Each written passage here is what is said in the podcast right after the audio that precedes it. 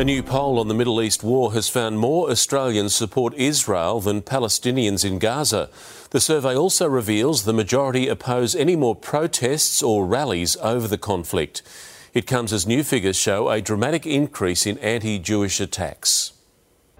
A field of red balloons, empty shoes and wheelchairs, marking two hundred forty hostages held in Gaza, the latest in the near-daily demonstrations over the conflict. And a sharp contrast to the horror image sent to one Sydney Jewish group tagged, "We're coming for you soon." The Jewish community is currently facing unprecedented levels of anti-Semitism. Statewide, twenty-eight anti-Semitic incidents recorded last year in October. This October, one hundred thirty-five.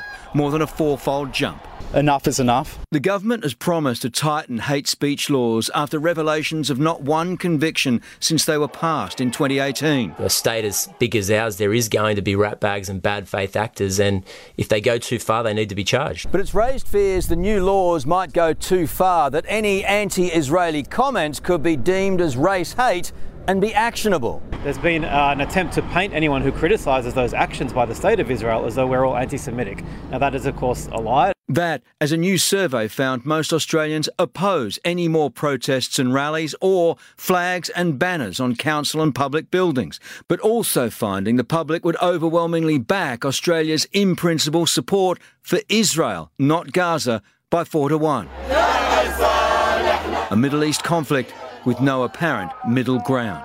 Chris Reason, seven News.